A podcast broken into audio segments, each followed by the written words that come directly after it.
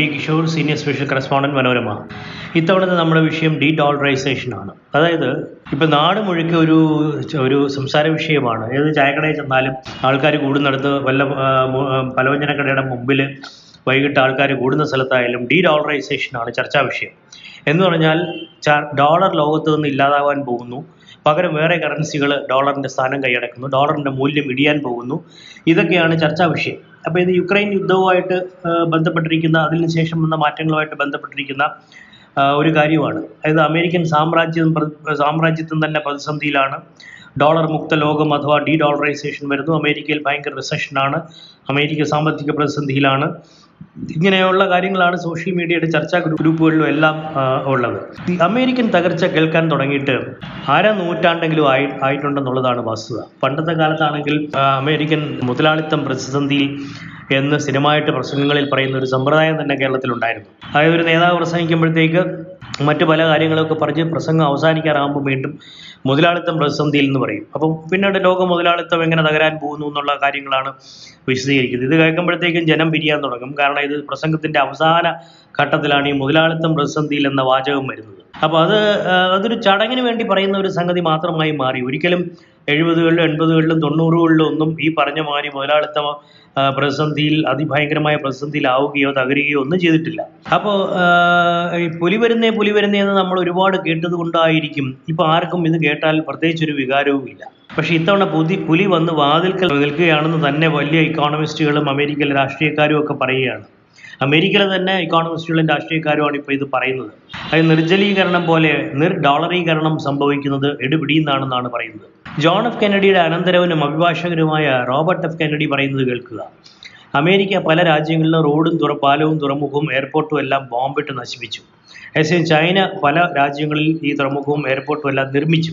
ചൈനയുടെ മധ്യസ്ഥത്തിൽ സൗദിയും ഇറാനും ഒരുമിച്ചത് അമേരിക്ക അറിഞ്ഞതുപോലുമില്ല അപ്പോൾ അമേരിക്കയുടെ സ്വാധീനത്തിന്റെ തകർച്ചയാണ് അത് വ്യക്തമാക്കുന്നത്. ആഗോള കറൻസി എന്ന നിലയിൽ ഡോളറിന്റെ സ്ഥാനം ആ, തകര തകരുന്നു എന്ന എന്നും ഈ ജോൺ എഫ് ഈ റോബർട്ട് എഫ് കെന്നഡി പറയുന്നുണ്ട്. ഡോളറിന്റെ ഈ ലോകാവസാന പ്രവചനക്കാർ വേറെ ഒരുപാടുണ്ട്. അമേരിക്കൻ സാമ്പത്തിക വിശകലന പടുവായ പീറ്റർസെന്റ് ഓൻകെ പറയുന്നത് ആറ് വർഷത്തിനകം ഡോളർ ലോക കറൻസി അല്ലാതെ അല്ലാതാവുമെന്നാണ്. അതിന് ചില കണക്കുകളും ഒക്കെ ഉണ്ട് ഉദാഹരണത്തിന് രണ്ടായിരത്തി ഒന്നിൽ ലോക വാണിജ്യത്തിന്റെ എഴുപത്തിമൂന്ന് ശതമാനം ഡോളർ എഴുപത്തി ശതമാനം ഡോളറിലായിരുന്നു. എന്ന് വെച്ചാൽ നമ്മൾ എന്ത് സാധനം വാങ്ങിച്ചാലും ഇപ്പോൾ ഇന്ത്യ എന്ത് ഇമ്പോർട്ട് ചെയ്യണമെങ്കിലും അല്ലെങ്കിൽ ഉഗാണ്ട എന്ത് ഇമ്പോർട്ട് ചെയ്യണമെങ്കിലും ഡോളർ അങ്ങോട്ട് കൊടുത്താലേ ഇമ്പോർട്ട് ചെയ്യാൻ പറ്റും. ഇറക്കുമതി ചെയ്യുന്ന സാധനത്തിന്റെ പ്രതിഫലമായിട്ട് യുഗാണ്ടയുടെ കറൻസിയും ഇന്ത്യയുടെ രൂപയും ഒന്നും കൊടുത്താൽ പോരാ. അതിന് പകരം ഡോളർ തന്നെ അങ്ങോട്ട് കൊടുക്കണം. അപ്പോൾ വേൾഡ് ട്രേഡ് നടക്കുന്നത് ഡോളറിലായിരുന്നു. ടോട്ടൽ വേൾഡ് ട്രേഡിന്റെ സെവന്റി ത്രീ പെർസെന്റ് ഡോളറിലായിരുന്നു രണ്ടായിരത്തി ഒന്നിൽ. രണ്ടായിരത്തി ഇരുപത്തൊന്ന് ആയപ്പോഴേക്കും അതായത് ഇരുപത് വർഷം കഴിഞ്ഞപ്പോഴേക്കും അത് അമ്പത്തഞ്ച് ശതമാനമായി കുറഞ്ഞു. ലോകത്ത് നടക്കുന്ന ട്രേഡിന്റെ അമ്പത്തഞ്ച് ശതമാനം മാത്രമേ ഡോളറിലായി ഉള്ളൂ ഇപ്പോൾ. പിന്നെ ഒറ്റ വർഷത്തിനുള്ളിൽ നാൽപ്പത്തേഴ് ശതമാനത്തിലെത്തി. അതായത് കഴിഞ്ഞ യുക്രൈൻ യുദ്ധം തുടങ്ങിയതിന് ശേഷമുള്ള ഒരു കൊല്ലത്തിനിടയിൽ ആഗോള വാണിജ്യത്തിൽ ഡോളറിന്റെ സ്ഥാനം നാൽപ്പത്തേഴ് ശതമാനത്തിലെത്തി. ബാക്കിയൊക്കെ വേറെ കറൻസികളിലാണ് വേറെ കറൻസികൾ വാങ്ങിയും കൊടുത്തുമാണ് ഇടപാടുകൾ നടക്കുന്നത്. അപ്പം നമ്മുടെ റിസർവ് ബാങ്ക് ഉൾപ്പെടെ റിസർവിനായി ഡോളർ വാങ്ങി കൂട്ടിയിരുന്നു അതായത് നമുക്ക് റിസർവ് കറൻസി വേണം. ഈ സാമ്പത്തിക രംഗത്ത് എന്ത് തകർച്ച ഉണ്ടായാലും എന്ത് പ്രതിസന്ധി ഉണ്ടായാലും നേടുന്നതിനായിട്ട് റിസർവ് വേണം. അപ്പോൾ റഷ്യയും അങ്ങനെ ചെയ്തിരുന്നു. അതായത് ഡോളർ വാങ്ങിക്കൂട്ടി വെക്കും റിസർവ് ആയിട്ട്.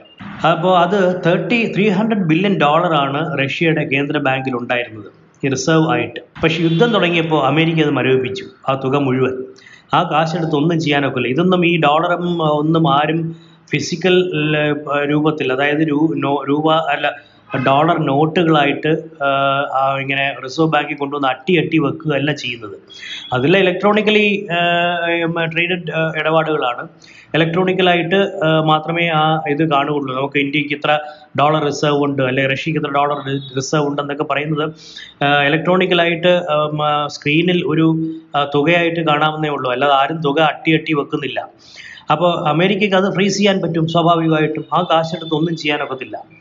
അപ്പോൾ ഇത് റഷ്യക്ക് ഈ ഗതി വന്നത് കണ്ടപ്പോഴത്തേക്ക് അതായത് ത്രീ ഹൺഡ്രഡ് ബില്യൺ ഡോളർ അവർക്ക് ഉപയോഗിക്കാൻ പറ്റാത്ത സ്ഥിതി വന്നത് കണ്ടപ്പോഴത്തേക്ക് മറ്റ് കേന്ദ്ര ബാങ്കുകളെല്ലാം ഇതേ തരത്തിൽ ചിന്തിച്ചു. നമുക്കും ഇനി ഗതി വരുമോ ഏതെങ്കിലും രീ- രൂപ വിധത്തിൽ അമേരിക്കയായിട്ട് പിണങ്ങേണ്ടി വന്നാൽ നമുക്കും ഇതേ ഗതി തന്നെ ആവുമോ എന്ന് മറ്റ് ലോകരാജ്യങ്ങളും ചിന്തിച്ചു. അപ്പോൾ അവർ റിസർവ് കറൻസി ആയിട്ട് ഡോളർ വാങ്ങി കൂട്ടുന്നത് നിർത്തലാക്കി.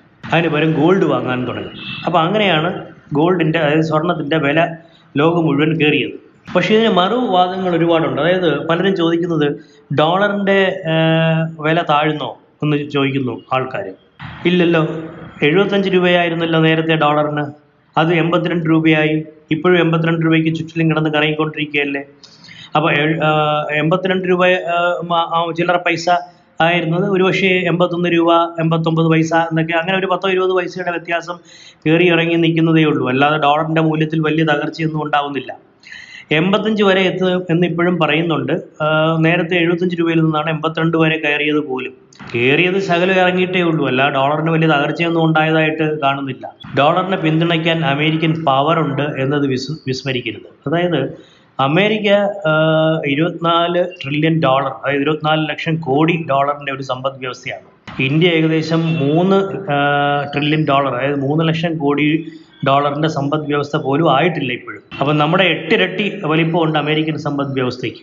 അപ്പോൾ അമേരിക്കയുടെ ഒരു ശക്തി അതിന് അതിലുണ്ട്. അപ്പോൾ അമേരിക്കയ്ക്ക് ഡോളറിനെ ശക്തമായി നിലനിർത്താനുള്ള സാമ്പത്തിക ശക്തി അതിന്റെ പിന്നിൽ ഉണ്ട്. അപ്പോൾ അത് അമേരിക്കയ്ക്ക് അതുണ്ട്. അത് പെട്ടെന്നൊന്നും ചീട്ടുകൊട്ടാരം ചീട്ട് കൊട്ടാരം പോലെ വീഴുന്നതല്ല.